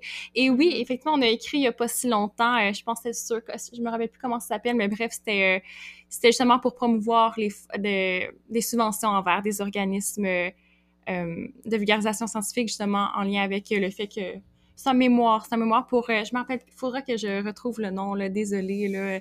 Mais bref, sa mémoire justement pour. Euh, un peu pour euh, faire la promotion du fait que, bien, on est des étudiants bénévoles, c'est un privilège, mais que ce serait des organismes, en fait, qui seraient, que ça serait intéressant, en fait, de subventionner encore plus. Mm-hmm. Oui, tout à fait. Puis, ben, Vincent, tu as, nommé vraiment une belle liste, je trouve, de, ben, de, ben, une belle liste. On n'aimerait pas toujours être confronté à ça, mais je pense que tu as, dressé un bon portrait des différents défis auxquels on peut être confronté dans notre parcours. Juliette, toi qui, en es peut-être plus euh, à, tes débuts, est-ce qu'il y a certaines choses que tu as vécues que Vincent a vécues aussi, des choses un peu différentes? Puis, tu sais, pour toi aussi, justement, qui fait un doctorat clinique par rapport à un doctorat en recherche, je ne sais pas si pour ça, ça ajoute euh, des, des, défis ou des, c'est une réalité peut-être un peu différente. Euh, je pense, je dirais en fait, depuis mes deux derniers mois, quand même, parce que ça fait pas très très longtemps, mais je dirais que c'est l'équilibre que c'est un réel défi, mais ça, je pense que j'ai l'impression que l'équilibre, c'est un défi à tout moment de la vie, là. Mais c'est-à-dire que mm-hmm. présentement, euh, c'est davantage flagrant dans le sens que, euh, ben, effectivement, on a passé aussi quelques grandes périodes, tu l'as mentionné tout à l'heure avec les bourses, par exemple, mais euh, donc de comment bien jumeler la sphère travail, la sphère recherche, la sphère vulgarisation, la sphère aussi personnelle. Et mm-hmm. présentement, ça va être mon défi, je pense, pour le mois de novembre et pourquoi pas pour la fin de l'année puis le reste qui en suit là. Mais donc, présentement, c'est un peu le, le défi, le principal défi auquel je suis confrontée. Autrement, effectivement, que depuis le début de mon doctorat, euh, je savais pas quand Vincent parlait de syndrome d'imposteur, j'avais aucune idée à quoi il faisait référence. J'avais lu des questions, j'avais lu des textes là-dessus au HEC Montréal, euh, mais je dois dire que je l'avais jamais vécu. Mais là, depuis euh, euh, depuis le début du doctorat, avec certaines opportunités qu'on m'a offertes, là, je dois avouer que là, là j'ai compris c'était quoi. Donc, mm-hmm.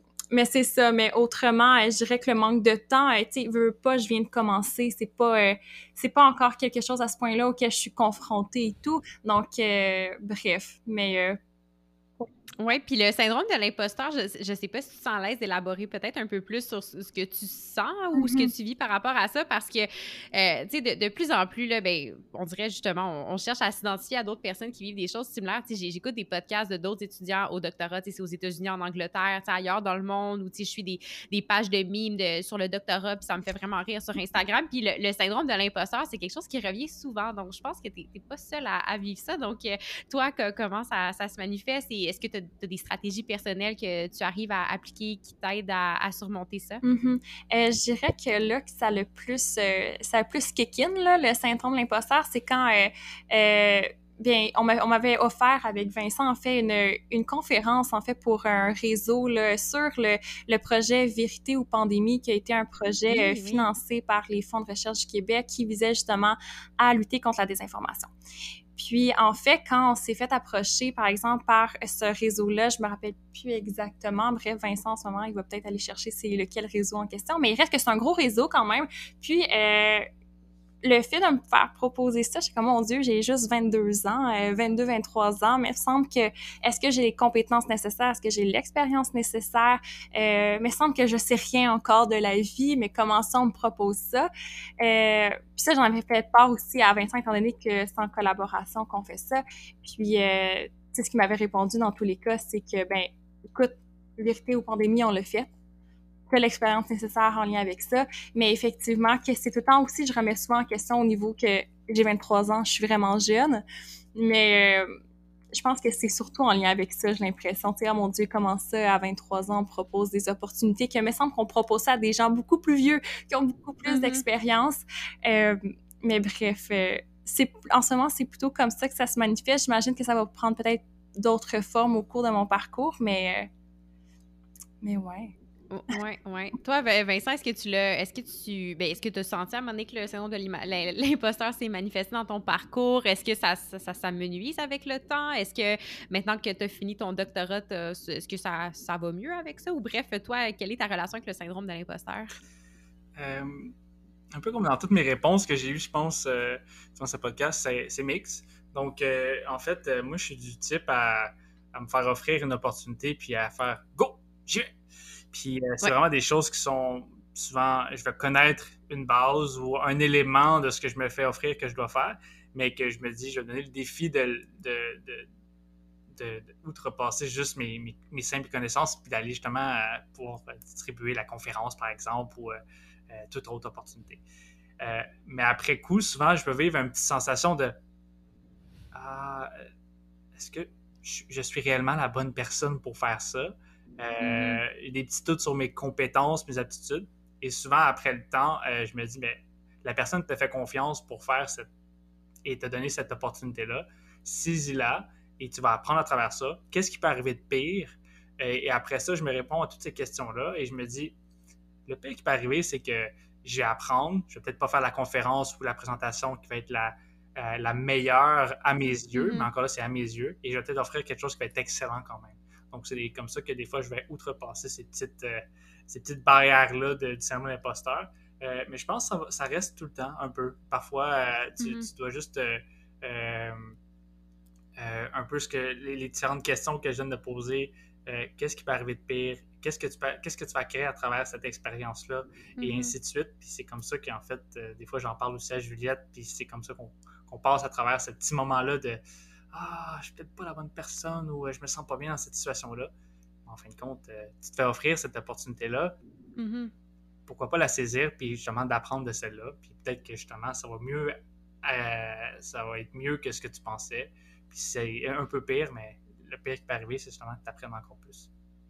Ah, j'aime vraiment cette, phrase-là, justement, que le pire qui puisse arriver, c'est que tu en apprennes plus. Puis, autant qu'on aime, on aime, personne n'aime faire des erreurs, personne n'aime vivre des, des, des, échecs ou des, semi-échecs, comme on, peut dire des fois dans, dans le monde académique, mais c'est grâce à ça qu'on apprend, euh, qu'on apprend énormément. Puis, comme on se fait dire à l'école, euh, du moins, dans, dans mon bac en nutrition, oui, j'ai trois ans et demi de théorie, mais j'ai une année de stage parce que c'est par la pratique qu'on apprend. Puis si on se mouille pas les, pieds à un moment donné, ben euh, on n'apprend pas. Donc, je pense que c'est syndrome de l'imposteur, c'est un peu vilain parfois, mais quand on se donne des bonnes stratégies, j'aime beaucoup toutes les questions que tu nommes pour, euh, pour passer au travers. Euh, on s'ouvre la porte à vivre des belles expériences, beaucoup apprendre sur nous, puis se, se développer comme, comme scientifique, mais aussi comme, comme individu. Donc, c'est vraiment des super belles pistes de, réflexion et de solutions que vous, que vous proposez. J'aime beaucoup ça. Euh, pour revenir peut-être à quelque chose d'un peu plus large, euh, on a vécu, une, ben, on vit encore une pandémie mondiale si vous n'êtes pas, euh, vous n'êtes pas au courant. Euh, comment mm-hmm. Science 101 a vécu ça dans la dernière année et demie? Parce que, tu sais, je pense que tout le monde, peu importe les secteurs, on a dû, euh, on a dû s'adapter. Vous-même, comme individu, c'est probablement venu chambouler vos vies d'une certaine façon. Mais est-ce que vous voyez une différence dans vos façons de travailler, votre perception, les projets que vous avez en tête avant la pandémie par rapport à maintenant où euh, on, a, on a souvent parlé de la fameuse infodémie, euh, de toute l'information qui déferle de partout. Donc, comment Science en 1 vit la pandémie? Écoute, je pense que je vais laisser Vincent parler parce qu'en fait, moi, je suis arrivée en pandémie. Donc, j'ai juste vécu la pandémie. Tu as, juste vécu le pendant. OK, ah, ça va être une bonne perspective, ça aussi. Mais ouais, Vincent, toi qui as vécu le avant, pendant, euh, dans, euh, dans le groupe Science 101, on est deux personnes à avoir vécu le avant pandémie. Donc, il y a eu beaucoup de changements, juste pour euh, montrer à quel point ça, il y a eu des changements euh, à ce niveau-là, au niveau de l'équipe. Donc, il y a moi et Christine, qui est présidente de Science 101. les modifications, c'est de s'adapter en fait au médium, d'être capable, comme tout le monde, de faire des conférences en ligne. c'est c'est d'avoir des, euh, euh, des critères ou des, des, attentes différentes face à ce qu'on va euh, distribuer aux personnes, puisqu'on sait que c'est pas pareil une conférence ou une formation en ligne qu'avec en présentiel mm-hmm. avec les personnes dans une salle où il y a une interaction, il y a une connexion humaine qui est différente, clairement. Donc, pour nous, on a dû s'adapter puis avoir des standards un peu moins élevés face à l'attente nombre de personnes, par exemple, qui vont être présentes, tout ça. Au début, c'était, euh, on a eu des super conférences où il y a eu plus de 150, 160 personnes qui étaient présentes pour des formations, justement, avec Alexandre. Et pour nous, on était choyés de ce résultat-là. Euh, par contre, ça s'est atténué puisqu'il y a une fatigue, je pense, généralisée de tout le monde. Euh, mm-hmm. On a, on a pris du temps pour faire une programmation euh, puis il y avait beaucoup de temps, il y avait beaucoup de personnes, en fait, des chercheurs qui avaient plus le temps, ou des personnes qui avaient plus le temps non plus de faire ces, types de conférences-là, euh, puisqu'il y avait une. c'est comme si on prenait une roue et on faisait un 180 degrés avec, ou peut-être un 270 degrés, et on allait dans une autre direction avec euh, son mm-hmm. bateau, puis on, on, on continuait dans cette voie-là, puisque les, la science a fait vraiment ce tour-là. Euh, que ce soit pour les sujets de recherche, mais aussi mm-hmm. la manière de le faire. Il y a des études qui ont arrêté totalement pendant un an, deux ans, et que c'est euh, dans notre laboratoire, ça n'a même pas encore recommencé. Et ah ouais, oh mon Dieu. Euh, c'est des éléments comme ça qu'on doit s'adapter. Donc, on dû, le mot d'ordre, l'adaptation. Je pense que c'est quelque chose qui est généralisé pour tout le monde. On a tous dû s'adapter. donc, ça a été quelque chose que. Mais en même temps, euh, il y a eu des bons côtés. je vais faire l'autre côté de la médaille. Euh, mm-hmm. Facilité au niveau des rencontres. La communication euh, pouvait être plus facile, même si parfois peut-être trop facile. c'est difficile de, de, tirer, de mettre à, off, puisqu'on est connecté de partout. Donc, ça a été mm-hmm. quand même quelque chose qui était bien, mais qui pouvait être aussi un peu plus difficile de, puisqu'on était connecté via son ordinateur du matin au soir, puis que c'était très facile de répondre directement quand habituellement on avait des cours. Donc, ça a été une des, un des bons points pour les rencontres, tout ça, qui était quand même très bien aussi. Euh, puis on a créé en fait euh, euh, d'autres connexions avec d'autres groupes. Je pense que ça a été un autre point qui était très positif. Mm-hmm, Oui. Ah non, mais j'aime les, les, deux côtés de la, médaille. Euh, c'est ça, je pense que pour beaucoup de choses, la pandémie va avoir eu des plus et des moins. Puis, euh, puis ça, ben, Juliette, tu, tu, peux renchérir aussi vu que tu es, es, rentrée dans euh, Sciences 1 pendant la pandémie. Mais est-ce que vous avez senti plus d'intérêt de la part des étudiants à s'impliquer, euh, à, ça, à vouloir apprendre à démystifier des informations et tout ça avec, avec le contexte actuel que l'on vit où il y a beaucoup de désinformations qui circulent? Est-ce que vous avez senti un peu plus d'engouement pour la communication scientifique venant des étudiants ou même des, des professeurs aussi qui étaient peut-être pas, euh, pas nécessairement impliqués avec Science 101 initialement? Euh, bien, je dirais en fait que je pense que la mission de Science 101 a vraiment, ou euh, ouais, c'est la raison d'être de Science 101 a vraiment pris tout son sens en fait au cours de la pandémie. Là, je veux pas, on fait la promotion de la vulgarisation, puis dans un contexte effectivement qui beaucoup de, y avait beaucoup de désinformation, puis on s'entend les on est tous sujets à la désinformation, puis particulièrement, en fait, les jeunes adultes, étant donné que notre première source de, notre première source d'information, en fait, c'est les réseaux sociaux. Donc, c'est sûr qu'effectivement, je trouve que ça, c'était vraiment, euh, c'est un contexte pas nécessairement idéal pour Science 1, mais il reste que notre mission prenait forme. Euh, par contre, je dirais que les étudiants, on a eu beaucoup de, on a quand même eu beaucoup de soumissions justement à euh, bien comment comment bien vulgariser. Euh, il y avait aussi quand même beaucoup de personnes à nos conférences et formations, donc il reste que euh, il reste que c'était quand même très positif. Autrement, bien présentement, euh, Science 1 utilise des liens en fait, des futurs partenariats avec plusieurs autres organismes, parce que je pense qu'on reconnaît aussi l'importance de la vulgarisation, surtout dans surtout en lien avec en, en, regard de ce, de ce contexte pandémique-là. Donc, je pense que le, le, meilleur est à venir pour Science 1, là, dans tous les cas. Ah, c'est super. Non, c'est, je pense que la science va avoir euh, été sous, tous ses feux pendant, la pandémie, puis j'ose espérer que c'est quelque chose euh, qui, va, qui va demeurer même quand on va s'être débarrassé de, ce cher virus. Ce qui m'amène à mon, mon autre question, euh, encore une fois peut-être un peu plus générale, mais selon vous, quelles leçons on peut tirer de la pandémie actuelle, peut-être justement en lien avec l'infodémie ou toute l'information qui circule? Toute la désinformation qui a pris, euh, qui a déferlé. Puis, je vous lance ça de façon très générale. Ça peut être autant par rapport à la, gestion euh, des, des, grands réseaux sociaux comme euh, Facebook et tout ça sur l'information qui, était permis de circuler ou non. Là. Donc, bref, je lance vraiment la, question de façon large. Je suis curieuse de vous entendre là-dessus puisque vous avez chacun des, des implications dans, dans, le domaine d'une certaine façon. Donc, Vincent, est-ce que tu as, de l'inspiration pour cette question? Mm-hmm. je pense que on a appris que la, collaboration, euh, était nécessaire afin de justement euh, euh, se battre contre cette infodémie-là. donc, que ce ne soit pas juste des chercheurs, mais que ce soit aussi des experts en communication, que ce soit des experts en marketing, que ce soit des experts en tout ce qui est visuel. Donc, bref, de, tout ce qui est les médiums pour bien communiquer, euh, la collaboration, la coopération était vraiment de mise. Je pense que c'est ce qu'on a pu euh, en fait euh, apprendre de, tout ça. et que c'est important aussi de ne pas prendre pour acquis que ce qui est à l'extérieur, même si c'est des chercheurs qui en parlent, ça ne veut pas dire que c'est de l'information qui, sont, qui est véridique. Donc, il y, a, toujours mm-hmm. des, il y a toujours des bémols à avoir. C'est important d'avoir plusieurs points de vue. Euh, et c'est vraiment, je pense qu'on a, ce qu'on a pu voir à travers tout ça, c'est qu'un simple point de vue va t'amener vers une direction. Mais l'important, c'est d'avoir plein de points de vue pour justement être capable de mettre toutes ces cartes-là superposées pour être capable de voir si réellement, si ça affiche réellement ce que tu essaies de voir ou de comprendre. Mm-hmm. Euh, donc, pour moi, ça a été. Je fais plein de métaphores face aux cartes et les bateaux, mais bref, je sais pas. mais c'est euh, ce qui me parle aujourd'hui, ça. Euh, mais, non, c'est très imagé, c'est clair, j'aime ça. c'est dans les leçons de mon côté, puis je pense un, un peu aussi pour tous les, les, projets autour de la communication scientifique qu'on a pu voir émerger. Je pense que ça va rester, puis la nécessité d'avoir cette ce volet-là en recherche va rester en fait dans les plans de recherche pour des chercheurs, mais aussi des établissements de recherche.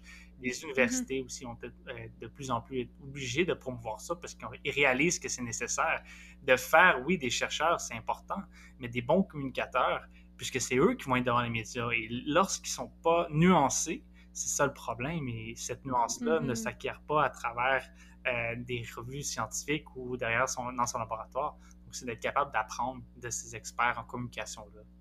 Et voilà. Donc, c'est mm-hmm. un peu ce que moi, je peux en retenir. Oui, puis est-ce que tu dirais que est-ce que ta façon, toi, de faire de la communication scientifique dans tes propres activités, est-ce que tu dirais que c'est quelque chose que tu euh, qui a changé au cours de la pandémie? Est-ce que tu as, adapté ton discours, euh, que ce soit par le contexte actuel ou par ce qu'on a vu autour de nous? Est-ce que toi, il y a des choses que comme communicateur scientifique, euh, tu as changé à cause de la pandémie? Je dirais que oui. Comme réponse très, simple, ce serait oui. je pense que comme je l'ai précédemment dit, je pense que c'est important en fait euh, de, de, se développer. On continue à se développer toujours un peu. Euh, des fois, je vais utiliser des termes qui sont peut-être pas les plus vulgarisés et c'est un travail qui est constant. Euh, mm-hmm. mais sinon, ces compétences-là sont plus que nécessaires, puis ça va être. Sont, ils vont rester pas simplement pour moi, parce que je vais être capable aussi de les transmettre à d'autres personnes. Euh, puisque comme futur professeur, je l'espère, je crois des doigts. Oui, euh, on se croise des doigts. de superviser les étudiants. Et moi, ça va être clairement un de mes chevals de combat, ça va être de promouvoir ce, ce, volet-là au niveau de la communication scientifique.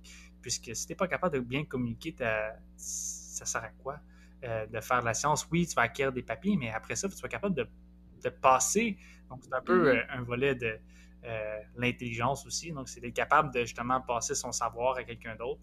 Je trouve que ce serait important, puis pour moi, ça reste important. Mm-hmm. ah, tout, à fait. Puis ça, ça me fait chaud au cœur d'entendre justement que des futurs professeurs, euh, tu sais, Juliette et moi, on est peut-être plus jeunes dans notre parcours, fait que le, poste de professeur est encore loin euh, sur, la table, mais d'entendre des gens qui sont plus proches, justement, qui ont tant ça à cœur, moi, ça me, rend, ça me rend vraiment heureuse. Puis ça me fait penser l'épisode 10 que j'ai fait avec le professeur Benoît Arsenault qui est à l'Université Laval. Euh, il me disait après justement l'enregistrement qu'il avait rencontré ses étudiants puis que là, ils, ensemble, ils essaient de brainstorm sur de quelle façon ils pouvaient euh, améliorer leur façon de communiquer la science. ça, ça me rend super heureuse d'entendre des profs qui sont en poste en ce moment, qui ont ces, euh, cette motivation-là. Donc, ouais, je pense que tu as nommé beaucoup de, de, leçons qu'on peut tirer de, la pandémie puis de la vague de désinformation qui vont nous servir pour le futur, je l'espère bien. Puis toi, Juliette? Euh, ben moi, en fait, effectivement, que l'infodémie ne veut pas, étant donné qu'on a tellement été bombardé d'informations de tous bords, de tous côtés, je pense que comme n'importe qui, c'était vraiment difficile de reconnaître qu'est-ce qui était vrai, qu'est-ce qui était faux. Puis, tu sais, on, on est effectivement on est dans la dans, dans la recherche mais on n'est pas euh, tu sais en psychologie c'est pas c'est rien qui est en lien avec l'épidémiologie. Mais bref à ce moment-là je pense qu'au début de la pandémie tu sais je me disais beaucoup mais ils sont où les scientifiques? Ils sont où les scientifiques? Parce que les conspirationnistes ils sont là ils sont là mais les scientifiques ils sont où? Puis en fait euh, je pense que surtout par exemple les les fonds de recherche ont demandé, ont fait un appel aux étudiants, justement, euh, mm-hmm. dont justement ton projet euh, Majeur et vacciné aussi euh, a, été, mm-hmm. a été subventionné, mais c'est-à-dire, OK, on va aller chercher des jeunes pour parler à d'autres jeunes, parce que veux pas, je pense que c'était une mm-hmm. qui était nécessaire à cibler en lien avec la désinformation, tout ce qui était en lien avec aussi la vaccination autour de la, la COVID. Mais bref, donc de faire appel à des jeunes chercheurs pour vulgariser, je pense que là, ça a tout pris son sens, je pense, avec euh, l'univers de la vulgarisation. Donc, ça, ça a vraiment... Alors, moi, ça m'a vraiment fait chaud au cœur, puis je pense que, comme je disais, c'est ce n'est qu'un début, donc... Euh, oui, oui. oui, tout, tout à fait. Puis ça, que tu mentionnes majeur et vacciné, puis ça, ça m'a beaucoup fait penser, euh, tu sais, quand tu dis justement, coudon, sont, où les scientifiques, sont où les épidémiologistes, sont où les gens qui ont, qui ont l'expertise pour ce qui se passe en ce moment. Puis quand Vincent parlait de collaboration, euh, tu sais, j'ai fondé majeur et vacciné avec Marie-Ève, puis je veux dire, j'ai étudié en nutrition, je connais les bases de l'immunologie, de la biochimie, mais de façon très, très, très de base. Donc, moi, j'ai vu ça, puis j'ai fait, mais ben, je veux aller chercher les gens qui ont cette expertise-là pour amplifier leur voix à eux, puis je vais être la personne derrière qui va faire la gestionnaire des fonds, puis essayer de mettre le tout en place. Donc, le syndrome de l'imposteur, je l'ai beaucoup vécu, mais avec du recul, tu sais, je me dis justement que la collaboration, d'aller justement parler aux autres gens qui ont ces expertises-là, c'est probablement pas quelque chose que, que j'aurais fait sans, un, la vulgarisation scientifique et sans la pandémie. Donc, malgré tout, je pense que c'est des bonnes leçons qu'on peut, euh, mm-hmm. qu'on peut, tirer, euh, qu'on peut tirer de tout ça. Puis, euh, je vais faire une parenthèse, là, je l'avais pas, j'y ai pensé quand tu as parlé des conspirationnistes. Quelque chose qu'on vit avec les réseaux sociaux, ben, tout ce qui est la polarisation, bon, les messages de haine et tout ça. Est-ce que c'est des choses, bon, c'est sûr que c'est pas peut-être avec des, des, organismes qui sont peut-être un, je veux pas dire que le 101, c'est tout petit, là, mais c'est pas comme, tu mettons, quelqu'un qui rage, genre tout le monde en parle ou des choses comme ça qui sont super écoutées par tout le monde. Est-ce que dans vos formations ou même de vos expériences personnelles, euh, j'ai entendu beaucoup de vulgarisateurs scientifiques, des scientifiques à un moment donné qui se sont retirés parce qu'en fait, hey, là, les menaces de mort et tout ça, ça, ça fait. Euh, puis, je les comprends, ils veulent protéger leur, leur santé euh, psychologique et tout ça. Est-ce que vous avez des, je sais pas, des réflexions, des pistes de solutions pour des étudiants peut-être qui voudraient se mais qui voient ces vulgarisateurs scientifiques-là se faire ramasser parfois par les groupes un peu plus, euh, j'aime pas le dire le mot extrémiste, mais c'est ça, là, qui peuvent être un peu plus forts par rapport à ce genre de, de pensée-là. quelles sont vos, vos pensées, vos réflexions par rapport euh, à tout ça? Euh, ben heureusement, en fait, ça c'est, on n'a jamais vécu ça tant en Science 101, en tout cas pas à ma connaissance. Puis euh, autrement, avec le projet Vérité aux pandémies, euh, ça, on a eu quelques, dans nos, sur nos réseaux sociaux, quelques commentaires qu'on voyait très bien que c'était ce n'était pas euh, vérifié ni, ni, vérifiable. Donc, euh, euh, puis notre stratégie, en fait, ça a été de ne pas donner d'importance, pas de voix, pas d'attention à ces commentaires-là. mais effectivement, que ça peut clairement refroidir quand, quand il y a ces questions de menaces de mort. mais pour vrai, sur ce point-là, est-ce que tu as-tu des réflexions, toi? Ben, je pense que c'est. Il va, il va toujours avoir des, des situations de, de, la sorte. Je pense que c'est depuis. Euh, mm-hmm. depuis le début des médias, même les, je veux dire, euh, que ce soit les rois ou peu importe, je veux dire, il y avait toujours des mm-hmm. menaces face à une voix euh, sociale qui était, qui était plus haute ou qui était propagée à travers, par exemple, un mm-hmm. royaume, par exemple, si je prends dans, le temps. Mais si, admettons, on revient à, la, à, la, aux situations maintenant, euh, autres que des scientifiques, des journalistes, les personnes. Oui, ben oui, absolument. Je les ai pas nommés, mais tout à euh, fait. Des humoristes, même. Je veux dire, toutes les personnes sont sur la place publique. oui, la place publique. Et, un endroit où, justement, sans, sans, dire qu'on est un peu sans barrière, ou ben, on, est parfois laissé à soi-même. Et c'est là aussi que les personnes vont avoir peur, puisqu'elles sont euh, mais en fin de compte, on n'est pas nécessairement à, laissé à soi-même. On, a, quand même des groupes de personnes qui peuvent nous aider. Euh, on, on, fait partie d'un groupe, exemple, de journalistes, on fait partie d'un groupe d'humoristes, un groupe de vulgarisateurs scientifiques. Euh, on a des personnes qui nous soutiennent aussi avec des fonds, tout ça. Ces personnes-là, ils ont des experts qui vont pouvoir nous aider, qui nous aident souvent à passer outre ces messages-là. mais ça reste que ça peut rester des barrières parce qu'on se fait, c'est des attaques personnelles.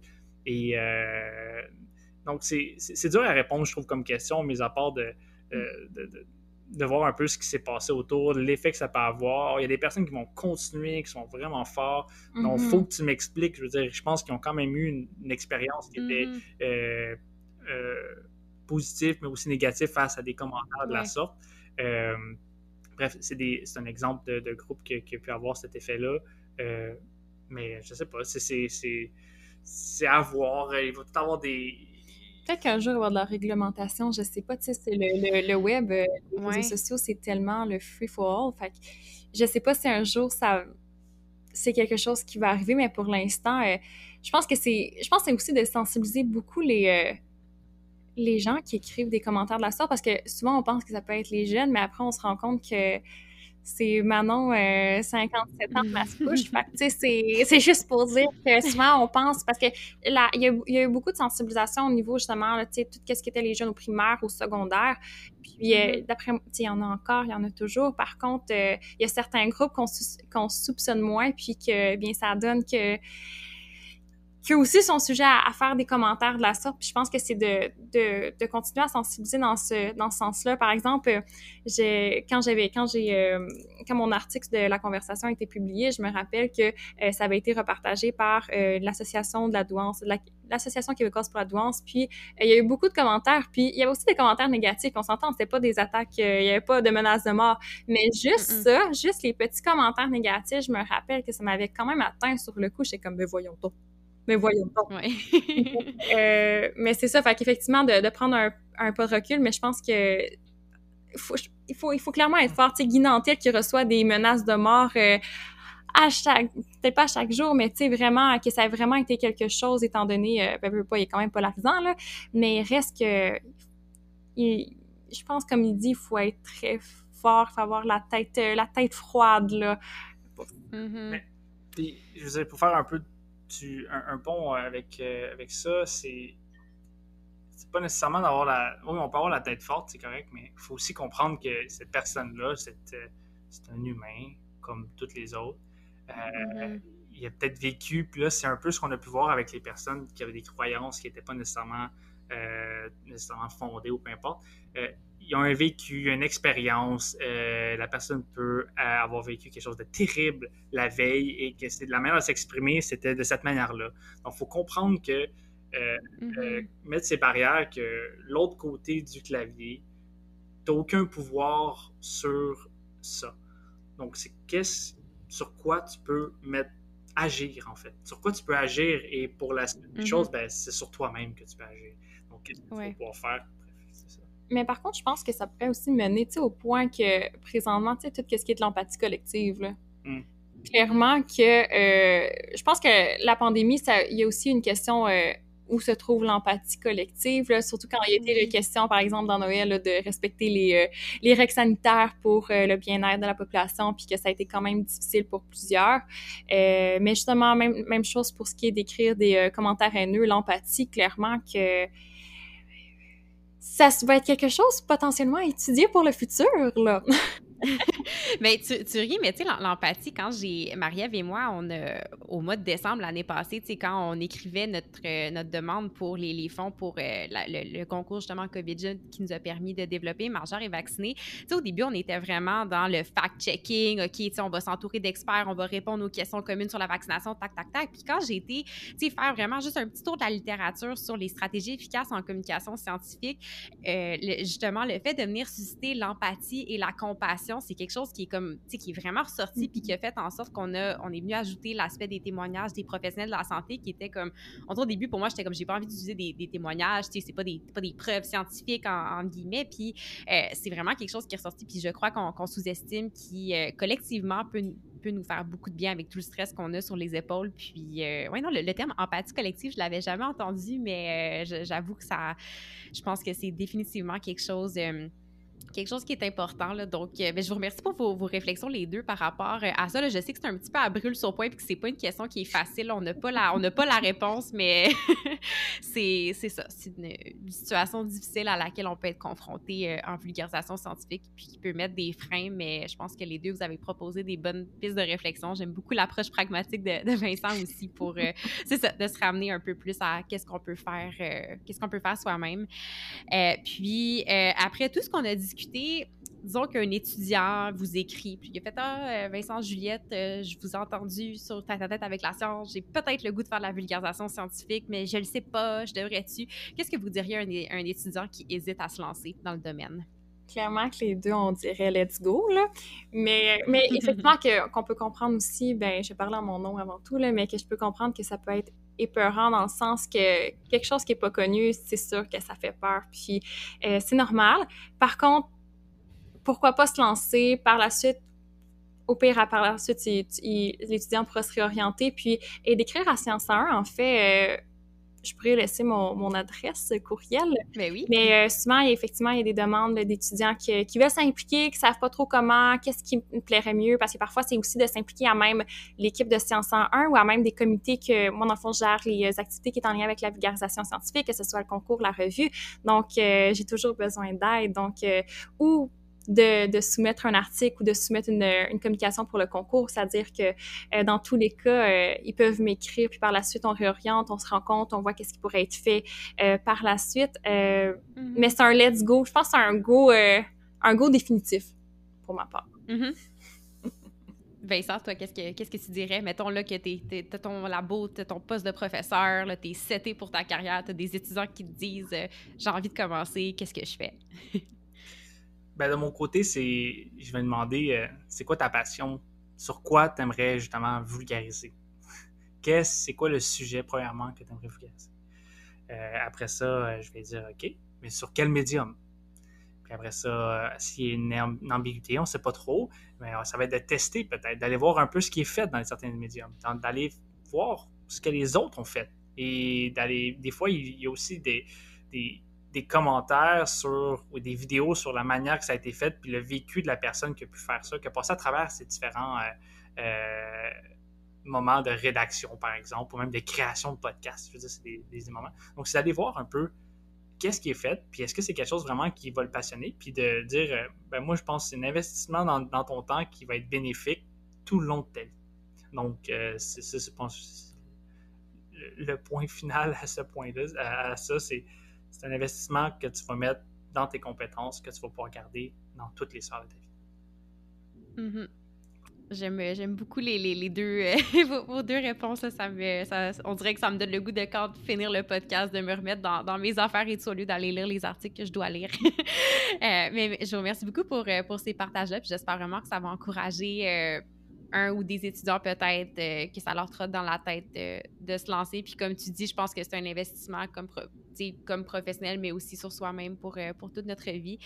Euh, puis pour peut-être commencer à conclure, j'aimerais vous demander quels sont vos souhaits pour le futur de la communication scientifique? les souhaits, en fait, c'est que qu'il n'y ait pas vraiment de limite face à ça, qu'on continue justement à créer, mais à être créatif sur mm-hmm. euh, la manière de communiquer la science. Euh, que ce soit par des étudiants, que ce soit même par des jeunes. Je veux dire, euh, pourquoi pas des jeunes du primaire, du secondaire. Il y a des projets, mais il n'y a pas d'âge pour faire de la communication scientifique. J'ai eu la chance de participer à des programmes justement où c'était de la sensibilisation aux études et à la recherche, puis c'était vraiment, c'était ça à partir du primaire. Donc pourquoi pas, il n'y a pas d'âge. Et de mieux valoriser euh, la communication scientifique à travers euh, les murs académiques, donc l'université, le cégep, euh, l'école secondaire même, mais également au niveau des subventions, que ce soit pour des groupes, mais que ce soit aussi pour des individus qui veulent se lancer des projets. Donc pour moi, c'est mes souhaits, mes deux souhaits. Donc qu'il n'y ait pas de limite pour les jeunes, mais pour toute la population, mais aussi qu'on ait euh, ces fonds-là pour la suite. Mm-hmm. Je nous souhaite ça aussi. Euh, pour ma part, en fait, je dirais, euh, quoi que c'est vraiment un bon point, mieux valoriser ça. J'y avais pas pensé, mais très fort, très fort. mais je dirais autrement qu'il y a encore plus d'allier la science et le divertissement. C'est-à-dire, mm-hmm. je pense que je, je, bref, je parlais pour moi, là, mais c'est-à-dire, je me rappelle quand j'étais au baccalauréat puis que je me demandais est-ce que quel, type de doctorat je veux faire? Est-ce que juste clinique? Est-ce que juste recherche? Est-ce que clinique et recherche? Mais la recherche, c'est vraiment un monde qui euh, m'effrayait un peu puis que je trouvais un peu beige, même. Tu sais, je trouvais un peu plat, je dois dire, de comment on me l'avait présenté. Puis euh, pourtant, euh, c'est loin de l'aide, bien évidemment. Mais c'est-à-dire, justement, je pense que le peuple québécois, c'est un peuple qui est excessivement curieux, comme dirait notre cher euh, scientifique en chef Rémi Quirion, puis euh, que la vulgarisation scientifique, en fait, c'est un moyen justement pour euh, leur faire part, en fait, de notre passion. Donc, puis que que ce soit avec d'autres moyens que, par exemple, c'est le fun, par exemple, les conférences, mais c'est-à-dire, tu sais, en ce moment, il y a beaucoup, tu sais, le podcast, c'est quelque chose qui marche excessivement bien présentement, puis pourquoi pas, tu sais, simplement d'allier encore plus divertissement et science, parce qu'il y a un public pour ça. Parfois, on l'oublie, mais il y a un public pour ça.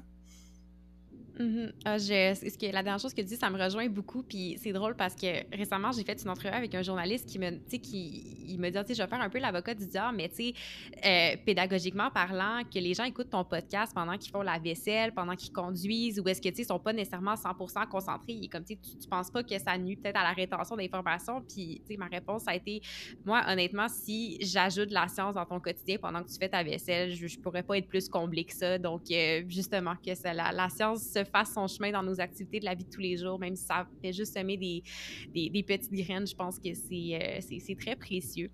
Et euh, ben, pour terminer, euh, si vous avez déjà écouté certains des épisodes, vous savez que je termine toujours avec cette question-là. Euh, j'aime aller explorer les intérêts littéraires de mes invités. quelles seraient trois lectures que vous avez fait récemment, des, que vous avez beaucoup aimées, des lectures que vous recommandez? Ça peut tant être au niveau de la science que ça peut être des livres de fiction, euh, quand des fois on veut se changer les, les, idées puis tomber dans un monde de chevaliers de dragons. Là, donc, euh, ah, c'est vraiment une bonne question, sérieusement. En plus, ces derniers temps, il faut, on s'est dit qu'on se remettait à la lecture parce qu'on achète, on, on, va tout le temps renobrer, genre à chaque fin de semaine, on en ben, achète, mais, mais on pas. Euh, moi, je pense que je vais, je vais y aller. écoute, en plus, je pense que c'est Les Tranchées, là, mais bref, c'est par Fanny Britt. En fait, c'est sur l'ambivalence à la maternité. Euh, donc, c'est un essai, un court essai. Euh, je ne l'ai pas encore terminé, mais pour l'instant, je suis un plus qu'au trois quarts et ça me plaît énormément. Autrement, je dirais euh, le livre Le consentement de Vanessa. Mm-hmm. Ah, le nom de famille, on dirait, je veux pas, j'ose pas parce que c'est sûr que je l'aurai pas, mais bref, sur la question du consentement.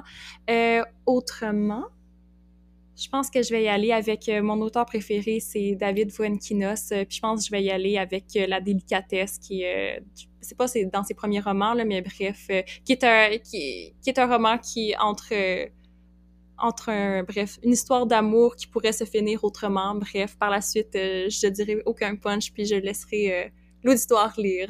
ah ben, ça, t'en as lu plein ces derniers temps, en plus. Écoute.